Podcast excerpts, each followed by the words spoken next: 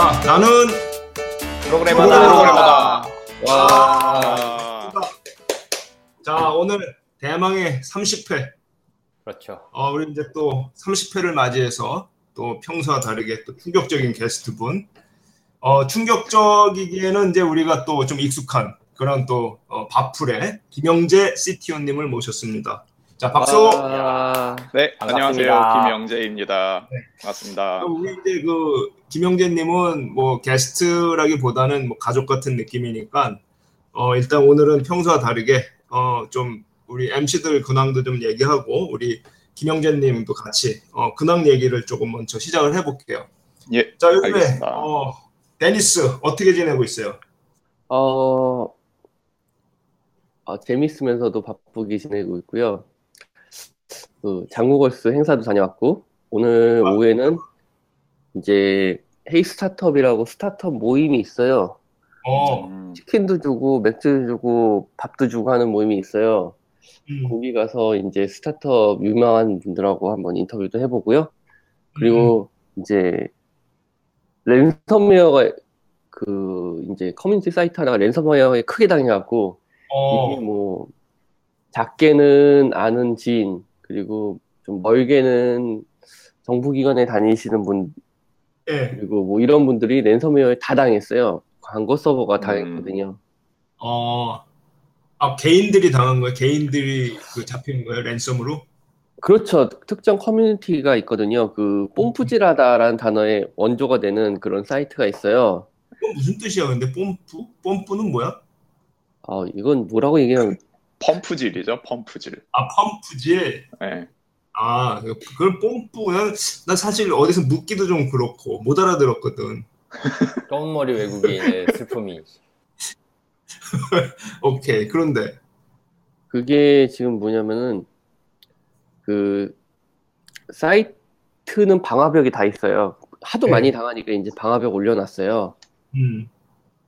그래서 방화벽을 딱 올려놨는데 가만히 보니까 이제 방화벽 빼고 광고 서버가 버그가 있는 거예요. 보안 취약점이 있는 오픈소스였던 거예요. 그러니까 이놈의 인간들이 그걸 노린 거예요. 그래서 광고 서버를 가염시켰는데 구글 애드센스를 해킹하는 건 좀 힘들고 한 2년 전에는 야후 광고 서버가 털리면서 야후가 드디어 정신줄을 놨구나 했거든요. 그런 것 똑같이 광고 서버도 만드는 기술이 오픈소스화 돼 있어갖고 그 영세한 회사가 당했어요. 근데 계속해도 우리나라에서 몇십만이 매일매일 들어가서 뽐뿌질을 하는 그 뽐뿌였어요. 그게 이게 그 감염되는 경로가 어떻게 되니까 내가 그 광고 사이트에 들어갔다가 감염이 되는 건가요? 이제 정확히 말씀드리면은 이제 광고 회사가 해킹을 당하게 되면은 광고를 띄울 거 아니에요. 그래서 그 사이트들의 광고란을 통해 가지고 이제 랜섬웨어가 침입을 할 수가 있는 경로가 되는 거죠. 그러니까 내가 클릭을 하면 감염이 되는 거예요? 아니면 그 화면을 광고가 띄우기 위해서요. 자바스크립트라든지 이런 것들이 기동이 되는데요. 이제 그런 것들 아니면은 뭐 제일 많이 쓰는 게 플래시 같은 것들 취약점이 있어가지고 플래시 제일 많이 사용되는 게 플래시인데 플래시 같은 경우는 뭐 설치하라 그런 것도 안 뜨고 그냥 거기 통해 가지고 플래시를 통해서 내 컴퓨터 안에다가 이제 뭔가의 나쁜 짓을 할 수 있는 바이너리를 직접 넣을 수가 있어요. 바이너리를 직접 내려받을 수가 있다고? 그러니까 플래시가 사실 액티브엑스예요. 플래시도 액티브엑스이기 때문에 컴퓨터에 많은 권한을 갖고 있고 발코딩의 전형 중에 하나예요. 플래시를 뭐 인베디드에 이식하다 보면은 말도 안 되는 코드를 계속 타이핑하게 되거든요. 그런 거와 같이 그래서 플래시가 배제가 되게 됐는데 이번에는 자바스크립트로 취약점을 갖고 들어왔고 오픈소스의 취약점을 갖고 밀고 들어왔기 때문에 쉽게 당했죠. 근데 자바스크립트라는 거는 브라우저 안에서만 도는 거 아니에요? 브라우저 안에서 도는 건데 자바스크립트를 통해서 뭔가 파일 다운로드나 이제 그러니까 그런 식으로. 참 그거 괴롭네. 내가 당한지도 모르고 당했겠네요, 다들.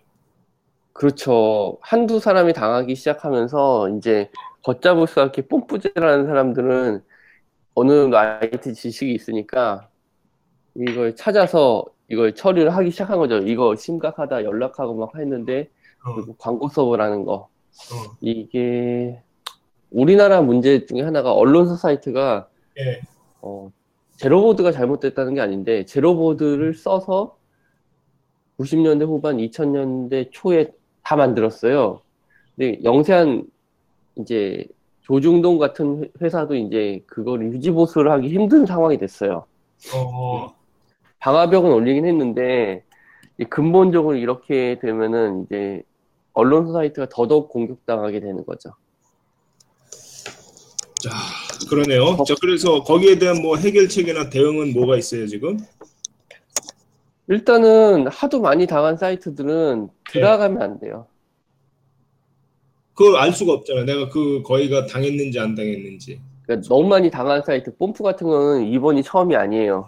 아, 사이트 이름이 뽐뿌예요? 예, 이런 사이트, 예, 이런 사이트는 들어가면 안 돼요, 사실. 뽐뿌에 올라온 공지를 보니까 이번에 나온 랜섬웨어는 IE하고 그 다음에 플래시 취약점을 통해서 유포되고 있다고 나오네. IE 버전 몇인 거예요, 그게? 글쎄요. 거기까지 뭐 A 뭐 이 정도려나? 네. 네. 아무튼 IE를 아직까지 쓰는 거는 엄청나게 위험하다는 거를 사람들이 알아야 됩니다. 그러네요. 네. 유효 기간이 한 1년 정도 지난 우유가 냉장고에 들어 있는데 그거를 버컥버컥 마시는 거랑 똑같은 거예요. 근데 저는 그 가끔 다른 IT가 아닌 분들은 대부분은 그 업데이트를 꺼놓고 쓰시는 거를 봐요. 그러면 업데이트 당연히 끄죠. 근데 끄는 게 좋잖아요. 진짜 근데 진짜 이게 보안 업데이트가 대부분인데 이게 참 진짜 애매한 게 제가 얼마 전에 길 가다가도요 무슨 그러니까 영상 광고 그런 그거였으니까 그 영상 광고가 나오는 광고판이었는데. 잠시 후에 리부팅 되겠습니다. 메시지가 뜨더라고, 윈도우. 그러니까 업데이트를 강제로 실시하는 옵션이 있어가지고 그게 뜨니까 그냥 멀건 대낮인데 내가 지나가다가 저 좀 있으면 재부팅 되겠네 했더니 아니나 다를까 재부팅이 딱 되더라고요. 그게 참 어려운데 이거 마이크로소프트에서 왜 이렇게밖에 정책을 못하는지 그걸 말씀드리면 그 윈도우 인베디드 버전을 써야 되거든요. 그런 데에다가 근데 그런 만드는 기기 만드는 포스 만드는 회사들이 대부분 영세해가지고 인베디드 라이선스를 쓰지 않고 굴러다니는 라이선스를 써요. 아 그래서 그렇구나. 예, 그래서 보통 개인용 PC에 있는 그런 OS를 라이선스 위반이긴 하죠.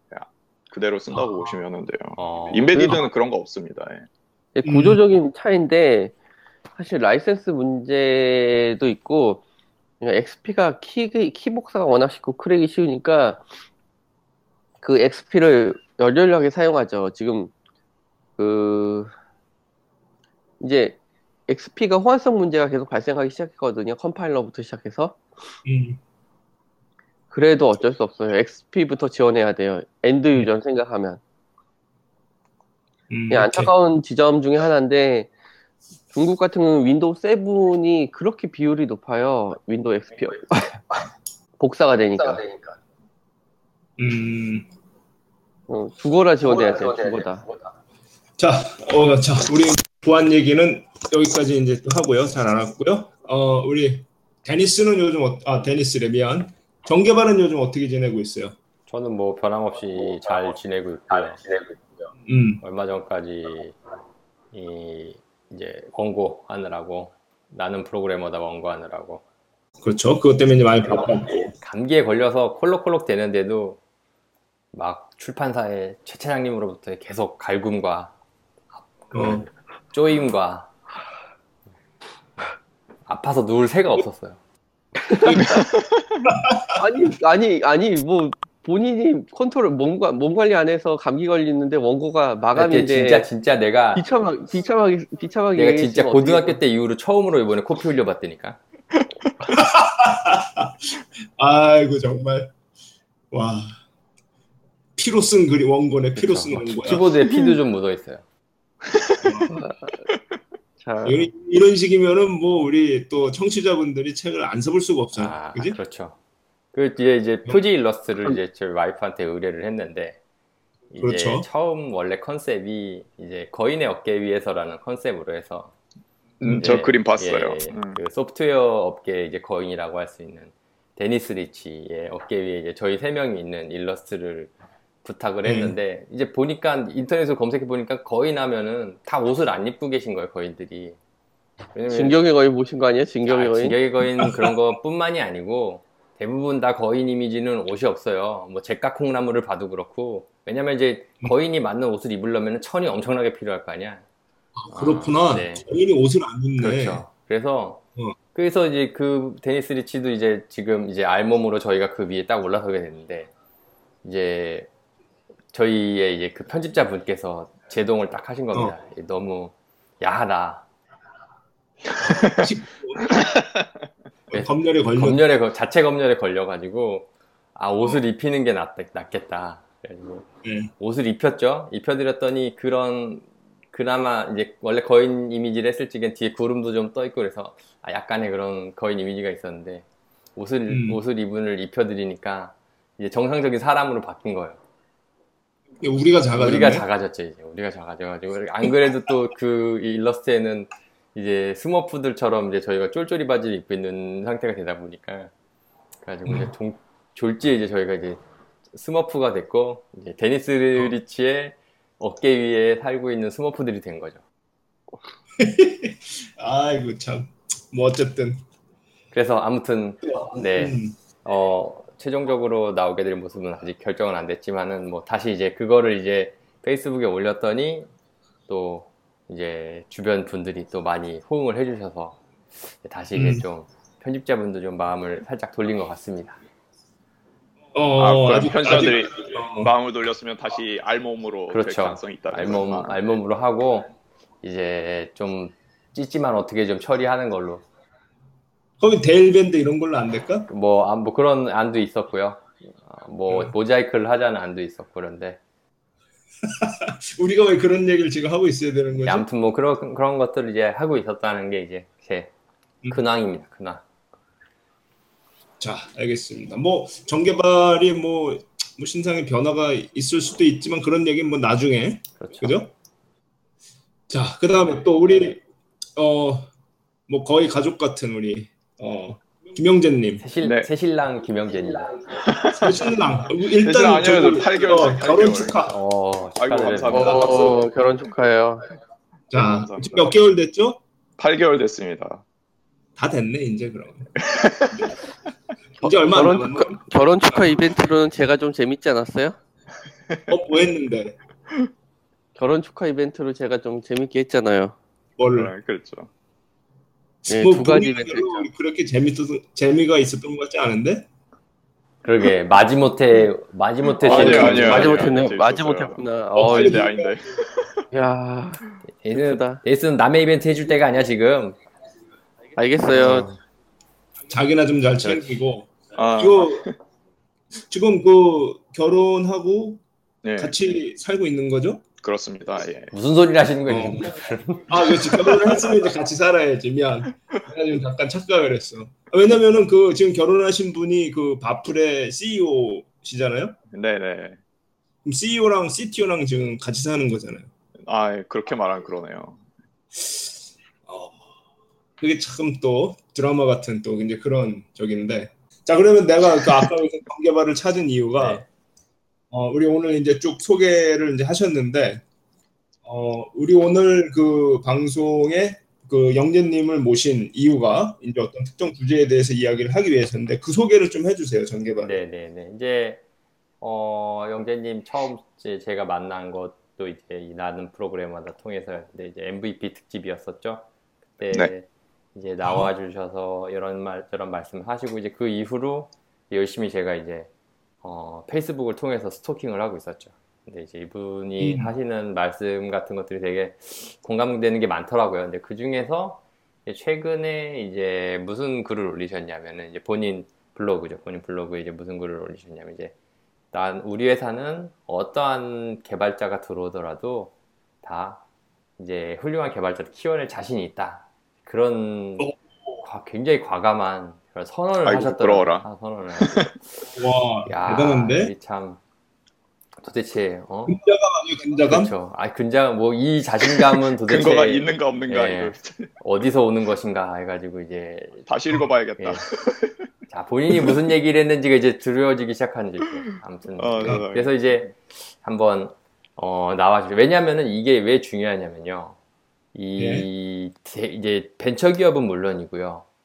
대기업도 마찬가지예요. 모든 지금 개발과 관련된 IT 기업들은 공통된 숙제를 가지고 있는데, 이제 어떻게 해야지 개발자들을 우리 안에서 키워낼 수 있겠는가에 대한 하나의 큰 숙제가 있습니다. 물론 어떤 사람은 그냥 처음부터 좋은 사람 뽑으면 된다라는 말도 하고, 또 어떤 그쵸. 사람은 될 놈은 원래 된다. 예. 안 될 놈은 뭘 해도 안 된다. 등등등등 다양한 시각이 있어요. 그래서 이제 오늘은 이제 그런 부분들을 좀 얘기를 나눠보고자. 그리고 이 또 벤처기업이고 하시니까 이제 그런 데에서 벌어지는 어떤 그런 문화적인 부분들에 대해서 좀 얘기를 해보고자 좀 오늘 모시게 됐습니다. 아 그렇군요. 아, 그럼 우리가 오늘 중점적으로 이야기할 부분은 이제 그런 건데. 그런 이유였군요. 제가 이제 그 궁금한 게 그 김영재님은 CTO잖아요. 네. 지금 그 회사가 직원들이 규모가 한 몇 명 정도 되는 상황이죠? 저희 개발자는 9명입니다. 예. 하고 회사 전체는 17명입니다. 그러면은 그래도 그게 이제 적지 않은 규모의 이제 그런 조직을 이끌어가고 있는 입장인데요. 네. CTO가 하는 일은 뭐예요? 일반 개발자 참 뭐랄까 참 회사마다 다르죠, 그죠? 근데 저는 그래가지고 사실 CTO라는 직함을 되게 부담스럽다고 생각을 하는 편이고요. 왜냐면 저는 그만한 뭐랄까 롤을 안 하고 있다고 생각해요. 좀 그러고 있어요. 그만 롤을 안 하고 있다고 생각하기도 하고. 보통은 CTO라는 사람들이 하는 거라고는 뭐 아키텍처를 한다던가. 예. 아니면 뭐 프로젝트 관리를 한다던가. 예. 뭐 그런 것들이죠. 예. HR에 좀 집중하는 분도 있고. 아, 그러니까 지금 자기 얘기가 아니라 예. 그런 분들이 있죠. 예. 근데 저는 셋 모두 안 하는 것 같아요. 저는 프로젝트 관리도 안 하고 있고, 뭐 개발자 뽑는 저희는 지금은 개발자를 뽑고 있지 않습니다만 어쨌든 뽑는 거에 열렬하게 열심히 하고 있지도 않고. 근데 제 생각에는 이 CEO도 그렇고 CTO도 그렇고 사실 10몇 명짜리 회사에서 그게 집값이 뭐 그렇게 중요하겠어요. 그렇죠. 네. 예. 아, 그 표현이 맞아요. 네. 제가 그만한 역할을 안 하고 있다고 느끼는 건 사실 필요가 없으니까 하는 거예요. 네. 기반인데 타이틀에 대한 얘기라기보다는 어떤 하나의 조직이 있을 때 그 조직을 이끌어가는, 예를 들어서 동물의 왕국 이런 거 보면 그 고릴라들, 그 대장 고릴라가 있잖아요. 대장 고릴라가 다른 그 부하 고릴라들은 전혀 알지 못하는 자기만의 그 고민이 있거든. 예. 그런 부분들에 대해서 얘기를 하고 싶은 거예요. 예. 그래서 그 저는 동료들이랑 이럴 때 많이 하는 질문이 뭐냐면 무슨 생각, 어떤 생각을 가지고 그것을 하고 있냐 이런 질문을 굉장히 많이 하는데요. 예를 들면 뭐 지금 뭐 MVP 패턴으로 한번 바꿔보려고 해요라고 이제 어떤 동료가 말을 해요. 예. 그러면은 왜 바꾸고 바꾸는 거에 대해서 얻는 거는 뭐라고 생각하냐 라던가 장단점하고 MVP 패턴은 왜 나왔는가 뭐 이런 얘기들을 할 거 아니에요. 예. 근데 그 다음에는 디시전을 그 동료한테 맡겨요. 그냥 바꿔보시라고. 예. 근데 뭐든지 그렇게 바꾸는 시점이 올 때는 복잡도 엔트로피가 이렇게 좀 올라갔다가 그 다음에 다시 수습하는 기간이 있잖아요. 많은 회사들은 그 복잡도가 올라가는 거를 감당하기 싫어하는 경우가 있어요. 근데 저희는 그거는 좀 흔쾌히 감당을 한다고 할까 좀 그러고 있어요. 네, 그래서 하려면은 하고 그거에 대한 복잡도 당연히 증가하니까 그것도 감당해서 하고 마지막에 정리까지 가는 거는 기쁨이거든요. 그 기쁨까지 누리게 하는 거. 아, 일단 그게 이제 그 본인은 못 느끼고 있을지 몰라도 그게 결국은 느낄 수밖에 없는 거죠. 네, 결국에는 겪게 되니까. 경영 스타일, 경영 영재님도 지금 일종의 경영을 하고 있는 건데 그 조직을. 네. 그 스타일이죠. 자기 스타일이 그렇게 나타나는 거고. 네. 이 시점에서 내가 이제 또 CTO 직함을 가지고 있으니까 그 타이틀이 중요한 건 아니에요. 예, 거듭말하지만. 예. 자, 오케이. 자, 그렇게 하고 자, 이제 그러면은 우리 네. 바풀의 그 본래 우리 정개발이 오늘 특집을 기획한 그 본래 주제로 좀 들어가서요. 그 바풀의 기업 문화에 대해서 이제 좀 얘기를 네. 좀 해볼 텐데 먼저 정개발이 뭐 혹시 구체적으로 질문하고 싶은 내용이 있나요? 예, 우선 뭐 제일 첫 번째가 이제 개발자들 어떤 개발자들 채용하고 그리고 어떻게 육성하는지 그 부분에 대한 네. 바풀의 개발자의 채용과 육성 전략을 좀 듣고 싶습니다. 네. 채용과 육성 전략. 우선 채용부터 얘기를 하죠. 채용. 예. 보통 이제 채용 힘들죠. 채용 어려운데 저희는 한 명을 뽑는데 기간은 어느 정도 잡냐면 6개월 정도 잡아요. 야, 네, 굉장히 길게 잡죠. 그래서 뭐 많은 분들 이제 뭐 그런 개발자 채용을 하는 분들이 하는 말씀 들어보면은 뭐 2개월 정도 지나서 아 개발자가 너무 안 뽑혀요 막 이러시는데요. 예, 네, 그 짧은 거예요. 한 6개월 기다리셔야 돼요. 4개월 정도 만에 구하면은 아 정말 빠른 시간 내에 구했다라고 생각하셔도 되고요. 뒤집어 말하면은 6개월 정도 전에 한 명이 필요하겠다라는 센싱을 해야 된다는 거죠, 그죠? 아, 그렇죠. 로드맵을 보고. 예. 되게요 보면은 숨 넘어가게 막 개발자 뽑는 회사들이 있어요. 그런 그렇죠. 회사들에 가면 절대 안 됩니다. 그 진공청소기 또 네. 있죠. 뭐 그런 거 있잖아요. 뭐 이렇게 하면은 뭐 당장 다음 주부터 나와서 일해주실 분 찾습니다. 네. 그런 식의 그게 있는데. 99.9% 좋은 회사일 수가 없어요. 그런데 그건 너무 성급한 일반화의 오류예요. 그래서 99.9%라고 했으니까 0.01%가 남아 있잖아. 예외가 있긴 있는데 왜 그 얘기를 하는 거냐면은 사람을 채용하는 데 있어서 지금 말한 것처럼 좀 사람이 되게 중요한 자원이잖아. 그러면은 네. 장기적으로 보고. 어떻게 이걸 해야 될지를 갖다가 그게 그 전략을 가지고 있어야 돼. 기본적으로 좋은 회사면은. 근데 그런 게 없이 빨리빨리 채용해가지고 뭘 하겠다 그러면은 좋은 사람이 모일 리도 없거니와 그렇게 뽑혀서 들어간 사람이 그 안에서 제 역할을 할 수 있을 확률도 낮고. 그러니까 악순환의 첫 번째 고리야. 제가 봤을 때는 인재 악화의 첫 번째 고리. 급하게 뽑는 그런 문화. 네. 네, 예전 그 정개발님 말씀하신 글을 제가 다시 읽어본데 여기에 제가 키워드로 뽑았던 게 뭐냐면 건전함이란 단어거든요. 건전하다는 이 표현이 뭐냐면은 그 전형적인 그 임 작가님 그거 아시잖아요. 사운드 마인드, 사운드 스피릿이 하는 거. 예, 그 건전함이거든요. 예. 한글로 풀어서 말씀해 주시면 뭘까요? 이게 보통 한글로 풀었으면 그냥 건전한 신체 건전한 정신 뭐 그냥 이렇게 보통 번역을 했잖아요. 이게 미국의 몇 년도 표어죠 이게? 모르겠어요. 어쨌든 그 약간은 그 선적인 의미랄까요? 젠이라고 그러잖아요. 예. 네, 좀 그런 사람들을 좀 봐요. 뭐냐면 근데... 기술을 바라볼 때도 예. 그래서 물어보는 게 뭐냐면은 제가 뭐 이런 기술을 했고 이런 일을 했고요. 뭐 이런 프로젝트에 대한 명세보다도 그 기술을 쓸 때 예를 들면은 뭐 장고로 뭔가 만들었어요. 근데 그 장고를 만들 때 장고의 어떤 점 때문에 장고를 만들었는지, 장고로 그걸 만들 때 뭐에 집착을 했는지, 예, 그 두 가지를 굉장히 중요하게 생각하거든요. 첫 번째는 뭐냐면 그 요즘 뭐 무슨 언어가 좋아요, 뭐 이런 글들 참 많잖아요. 많죠. 저는 모든 기술은 다 처음에 그 기술 창시한 사람 적어도 철학이 있다고 생각을 하고 있고, 예. 그 기술을 쓰는 사람은 적어도 그 철학에 좀 동의를 하든 안 하든 이해는 확실히 하고 있어야 된다고 생각을 해요. 예. 그래서 제가 이거를 글로 쓰고 싶었는데 좀 감론을박이 좀 많을 것 같아가지고 아직 못 썼는데 예를 들죠. C#을 써요.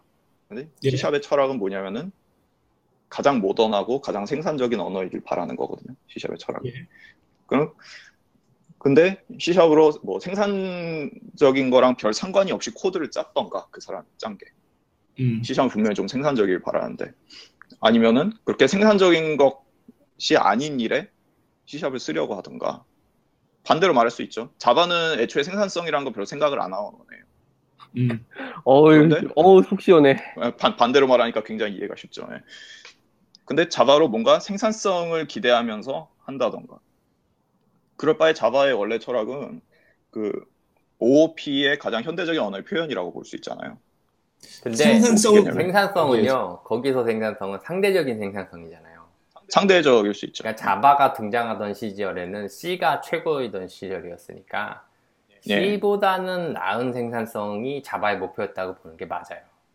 예. 아니 그 C 뿔뿔은 왜 빼먹어요? C 뿔뿔하고 자바하고 무슨 차이가 있다고? 지금도 그렇지만은 의외로 메이저가 아니야. C에 비교하면. 예. 그래서 이야기를 마저 있자면은 뭐 C#으로 코드를 짰는데 뭐 LINQ 사용 같은 게 전혀 없어요. 할 수 있는데도. 근데 C#은 가장 모던한 언어이길 바라기 때문에 C#을 쓰는 사람들은 가장 최신의 언어를 반영하려는 노력이 최소한 있어야 된다는 거죠. 그렇죠. 예. 근데 그렇지 않게 하는 거는 생산적이고 모던하길 바라는 도구를 그대로 안 쓰고 있다는 거고 그건 그 사람이 그 기술에 대한 이해도가 낮다는 거예요. 자, 여기에서 잠깐 그 우리가 짚고 넘어가야 되는 게 청취하시는 분들이요. 예. 생산성이라는 표현을 의미를 이해를 못할 수가 있어요. 그래서 생산성이 여기에서 어떤 지금 제가 이해하기로는 어떻게 들렸냐면은 네. 링큐를 말씀하시는 데서 이제 확실하게 그렇게 이해가 됐는데, 그러니까 그 우리가 보통 영어에서는 익스프레시브하다 그러잖아요. 그러니까 표현이 네. 풍부하다. 그러니까 내 생각을 더 쉽고 더 간결한 형태로 더 많이 표현할 수 있다. 이제 이런 의미에서의 생산성이라고 이해해도 되나요? 그래도 되고 전형적인 개념으로 뭐 똑같은 목표를 좀 더 빨리 달성한다 이렇게 볼 수도 있고요. 빨리 같은 이 기능을 수행하는 코드를 만들어낼 수 있다라는. 예, 그런 스타트업은 아무래도 시간 비용이 제일 중요하니까. 네, 그런 면에서 아까 이제 말씀하기로는 예. C#이 그런 생산성이 목표였고 거기에 비해서 상대적으로 자바는 조금 떨어진다. 근데 그게 예. 그 논리에 정확하게 배치가 되는 게 생태계를 봐봐요. 그럼 자바로 짜여진 라이브러리가 더 많아요? C#로 짜여진 라이브러리가 더 많아요? 그러니까 그거는 어떻게 보면 프로그램 도메인 따라 좀 다른 것 같아요. 그렇죠. 예. 그러니까 그런 부분들은 내가 만들고자 하는 게 뭔가에 따라서 언어마다의 가지고 있는 모습이 다 다른 거죠. 그래서 그런 거에 대표적으로 저희가 지금 하고 있는 예를 들어보자면 데이터 처리 같은 거 이제 파이썬을 쓴단 말이에요. 알고리즘을 지금 만드는데 파이썬으로 만들어요.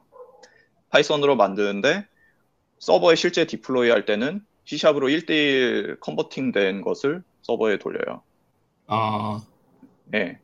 왜 그러냐면은 처음에 간단히 확인할 때는 혹은 간단히 그 알고리즘을 테스트할 때는 분명히 파이썬이 장점이 있고 그런데 서버에서 오류가 발생했을 때 좀 더 엄밀하게 따져보고 싶거나 데이터 흐름을 분명히 파악하기 위해서는 타이틀 랭귀지가 훨씬 낫다고 판단하기 때문이죠. 그렇죠. 저희는 그런 점에서 둘의 생산성을 보완을 하고 있는 거고요. 그러니까 파이썬과 C#. 예. 실제 프로토타입을 파이썬으로 예. 계속 하고 그다음에 그 라이브 상태에서는 C#로 코드를 네네. 다 바꾸는 거네요. 네네네. 그렇게 고통스럽지 않아요. 네. 근데 그렇게 해도 얻는 실익이 더 있다고 판단을 해서 지금 그렇게 하고 있는 거고요. 예. 예. 조금은 하루 정도는 수고스럽지만 컨버팅, 코딩을 하는 데는. 예. 하지만 적어도 저는 지금은 C를 안 쓰고 있죠. 이 스타트업 개발하는 데서는. 예. 예. 근데 어쨌든 얘기가 좀 많이 돌았지만 다시 본론으로 돌아오자면은 내가 그러니까 뭐 힙스터라던가 뭐 그냥 힙한 언어를 인기 있으니까 선택했다던가 아니면은 그 제가 아까 뭐 최신의 언어 경향을 아는 게 중요하다는데 그게 무슨 언어 고개사가 되기를 바라는 건 아니에요. 다만 C샵은 그러기 때문에 좀 더 그런 쪽으로의 인지가 되어 있냐 이렇게 말을 하고 싶은 거고요. 예. 이런 식으로 해당 기술에 대해서 어느 정도 이해를 하고 있느냐. 예, 그런 거를 좀 중요하게 생각한다는 거를 이제 말씀을 드리고요. 근데 이 좀 하면 사실 여기까지 얘기하면 당연하지 그 기술은 그거에 맞는 철학의 이해대로 쓰는 게 중요하지라고 말을 하는데 실제로 이 언어는 무슨 컨셉으로 만들어졌고 이 라이브러리는 어떤 걸 위해서 만들어졌고 이런 것까지 그렇게 많이 있는 분들은 저는 별로 없다고 생각해요. 심지어는 면접 때 그런 거 물어보면은 막 화를 내는 분들도 계세요. 진짜로. 그게 일하는데 무슨 상관이냐. 그게 일하는 거라. 이런 내용들이 대부분은 책의 첫 장에 있거든요. 네, 대부분은 라이브러리 소개의 제일 앞부분 인트로덕션에 있든가 네, 책에는 가장 첫 장에 있거나 대부분 이런 거죠. 네. 예, 그렇죠. 머릿말 그냥 넘어가면 같이 넘어가는 장에 있던가. 네. 보통 그거 넘기잖아요. 안 보고 첫 번째 예제. 네. 첫 번째 예제는 헬로 월드잖아요, 대부분.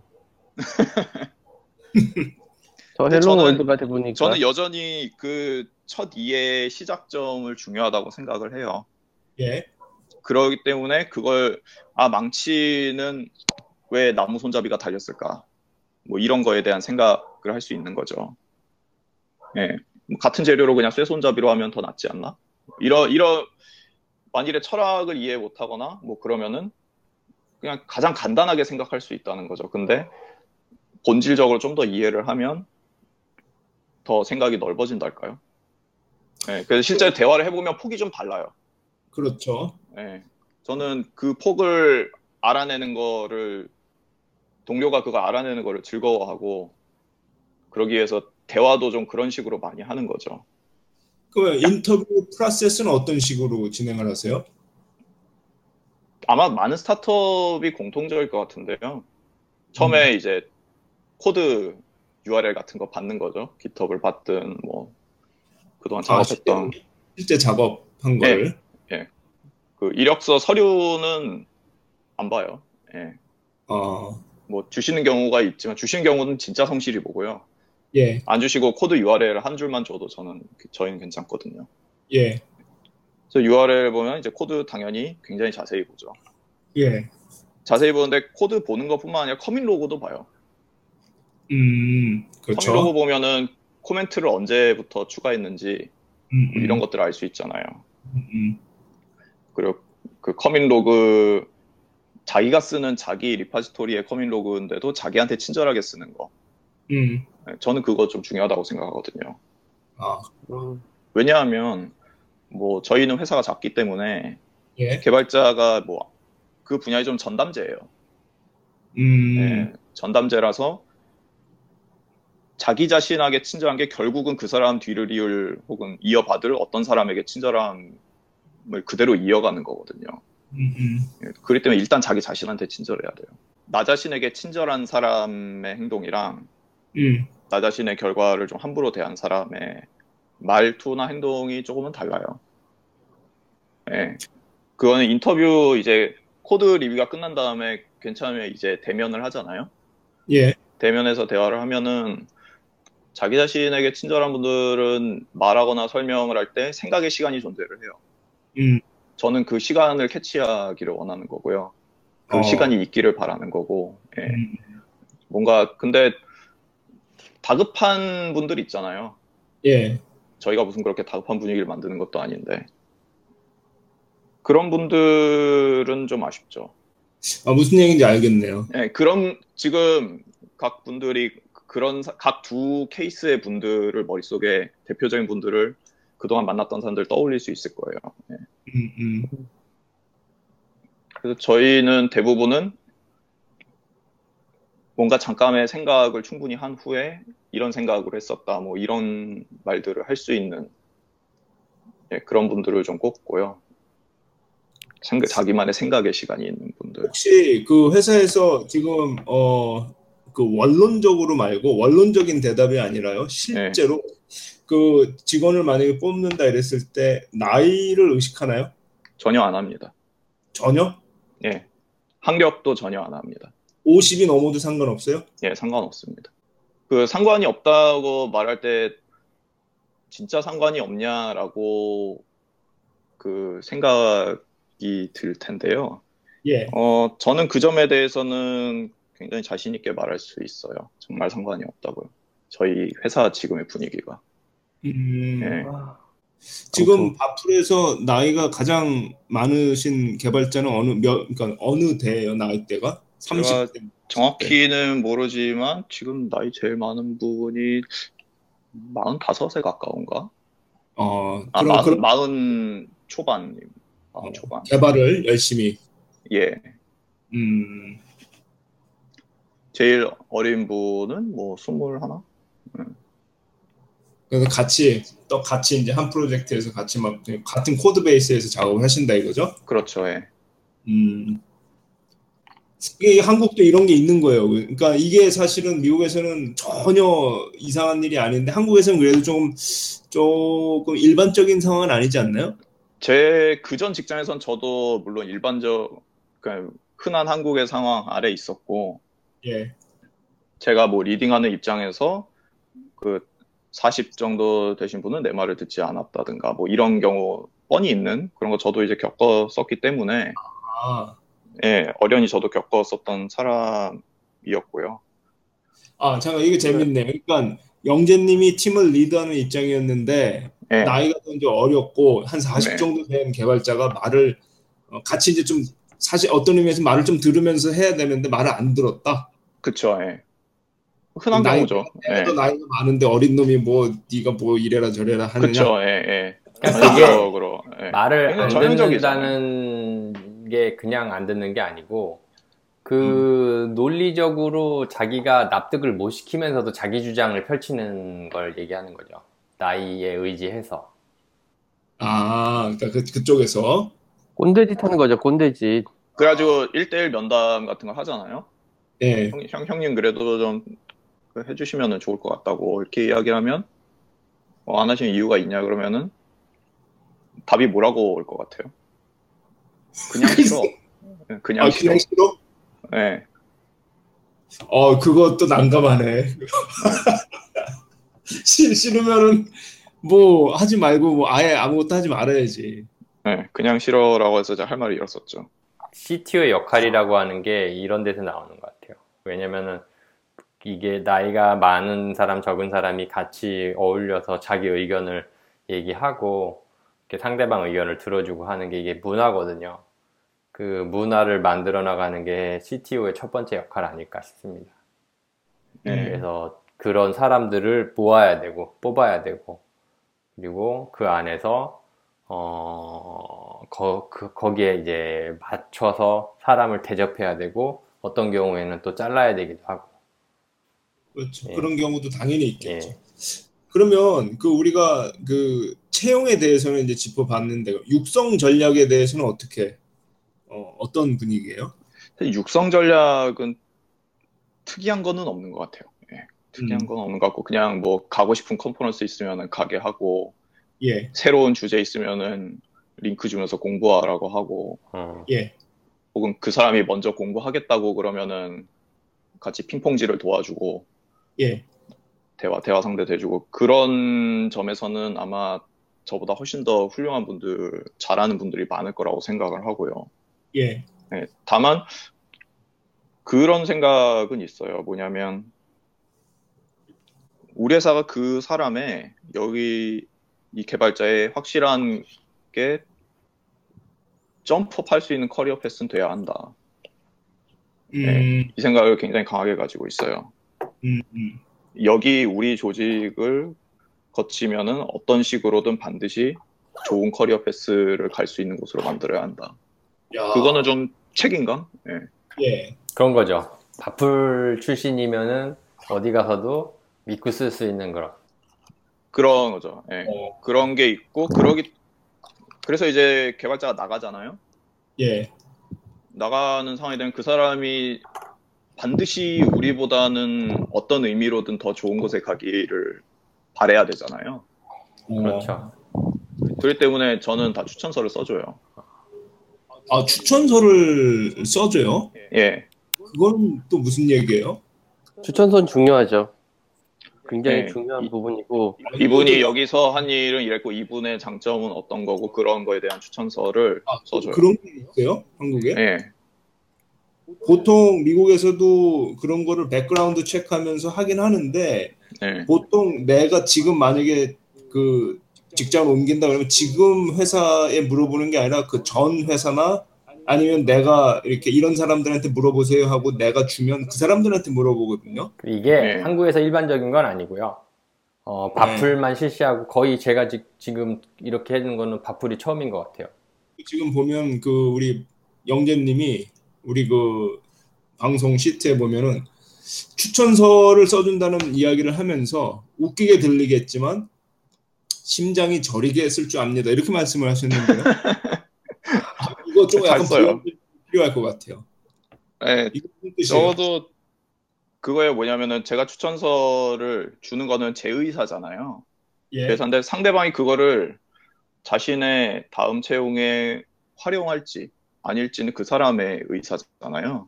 근데 적어도 그 사람 마음에도 들어야 되는 거예요. 어쨌거나 자기 자신에게도 베네핏이라는 거는 줘야 되잖아요. 아 이거 그건 본인도 봐요? 본 당사자도 봐? 아니 그렇죠. 이런 무슨 개발 무슨 저거라고 본인은 못 보게 하는 뭐 봉인해 가지고 전달되는 거죠. 그런 건 아니고. 다음 회사에 가면 이것을 꼭 열어보거라. 그 추천도 마찬가지지만은 그 추천서에 세 가지 원칙이 있다고 생각하거든요. 첫 번째는 그 사람이 어떤 일을 했고 왜 우리 회사에서 나가는 일이 나타났는지 네.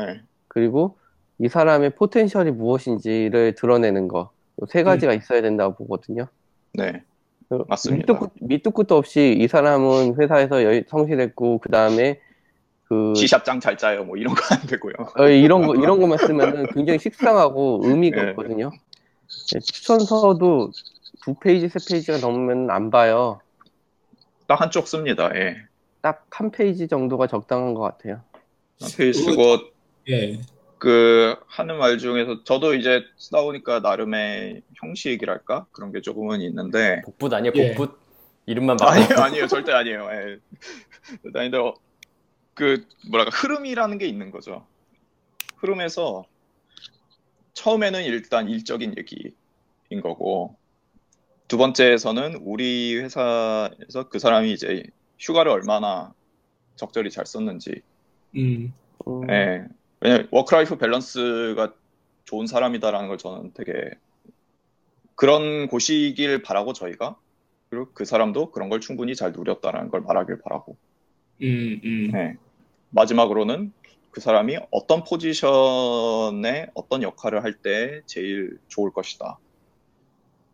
라고 이렇게 세 가지를 말해요. 지금 예를 들면은 지금 여기서 했던 일은 뭐 프론트엔드 개발자였다고 예. 치면 근데 사실은 프론트엔드 개발자보다 다음의 커리어로 똑같이 프론트엔드 개발자가 아니라 더 큰 역할을 맡을 수 있다고 생각하면은 사실은 이분은 우리가 여력이 없어가지고 프론트엔드 개발을 했지만 더 큰 뭐 예를 들면은 뭐 칸반 매니저라든가 이런 것까지 하는 것도 충분히 문제없다. 그런 거에 대해서는 이미 우리 회사에서 이분이 매니징하는 능력은 잘 보여줬다. 이런 식으로 이제 마지막에 써요. 야, 이거 심장이 약간 저린데요?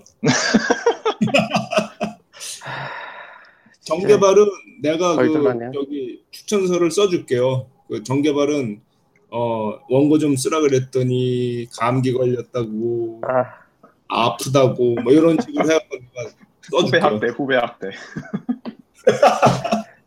학력 이게 나쁘다 완전히 그 학력 지연 뭐 이런 거에 오염되기 시작했어요. 안 돼요. 중학교 한 학기 선후배 관계. 그래서 나중에 이제 들리는 얘기 좀 보람이 있을 때는 그 상대방 측에서 추천서로 뭐 추천서를 이렇게 했으면은 이분이 회사 생활을 잘했다는 뜻이니까, 당신은 회사 생활을 잘했다는 뜻이니까, 예, 뭐 굉장히 좋게 생각한다, 뭐 이런 말을 면접 자리에서 들었었대요. 예, 그러면은 기분이 좋죠. 예, 분명히 추천서의 역할을 했다는 거고. 예. 마치 지금 느낌으로는 무슨 어디 학교 선생님, 뭐 교감 선생님, 뭐 이런 분이 그 제자들 이렇게 추천서 써서 어디 취직시켜서 보내고 이러면서 담배에 젖어서 이렇게 기특한 녀석, 이런 느낌인데요. 아, 근데 여기까지 네, 들으시면 느끼시겠지만 그 제일 처음에 제가 언급했던 일종의 건전함이라는 거죠. 정신적 건전함. 예. 예. 한 사람의 기술자가 한 사람의 기술자를 보고 그 사람을 인정해주고 더 잘 되길 바라고, 이거의 연장선인 거죠. 아, 그러네. 일관성 있는 어떤 철학이 밑에 깔려 있는 거네요. 예, 그렇죠. 예. 그 이제 되게 오래된 가끔 개발자 커뮤니티에 올라오는 그 떡밥 중에 하나가 그런 거죠. 좀 실력은 좋은데 인간성이 별로인 개발자하고 인간성은 좋으나 실력이 별로인 사람 둘이 있으면 어떤 사람을 뽑겠느냐는 그런 게 가끔 올라와요. 이거는 마치 짜장면이냐 짬뽕이냐 그거 아니에요? 근데 제 생각은 둘 다 뽑으면 안 돼요. 왜냐하면은 우선 첫 번째 전자의 경우에 실력은 좋은데 인간성이 나빠요. 그럼 그 사람이 사실은 실력이 안 좋은 사람의 확률이 훨씬 높습니다. 무슨 얘기냐면은 남의 공을 빼앗았던지 아니면 자기 실력을 과대포장했던지에 대한 확률이 되게 높아요. 그리고 자기 잘못을 감췄던지 할 확률이 훨씬 높습니다. 후자 같은 경우는 인간성이 그 사람이 좋지 않을 확률이 또 되게 높아요. 왜냐하면은 들어와서 열심히 하겠다는 거는 좀 이상한 거잖아요.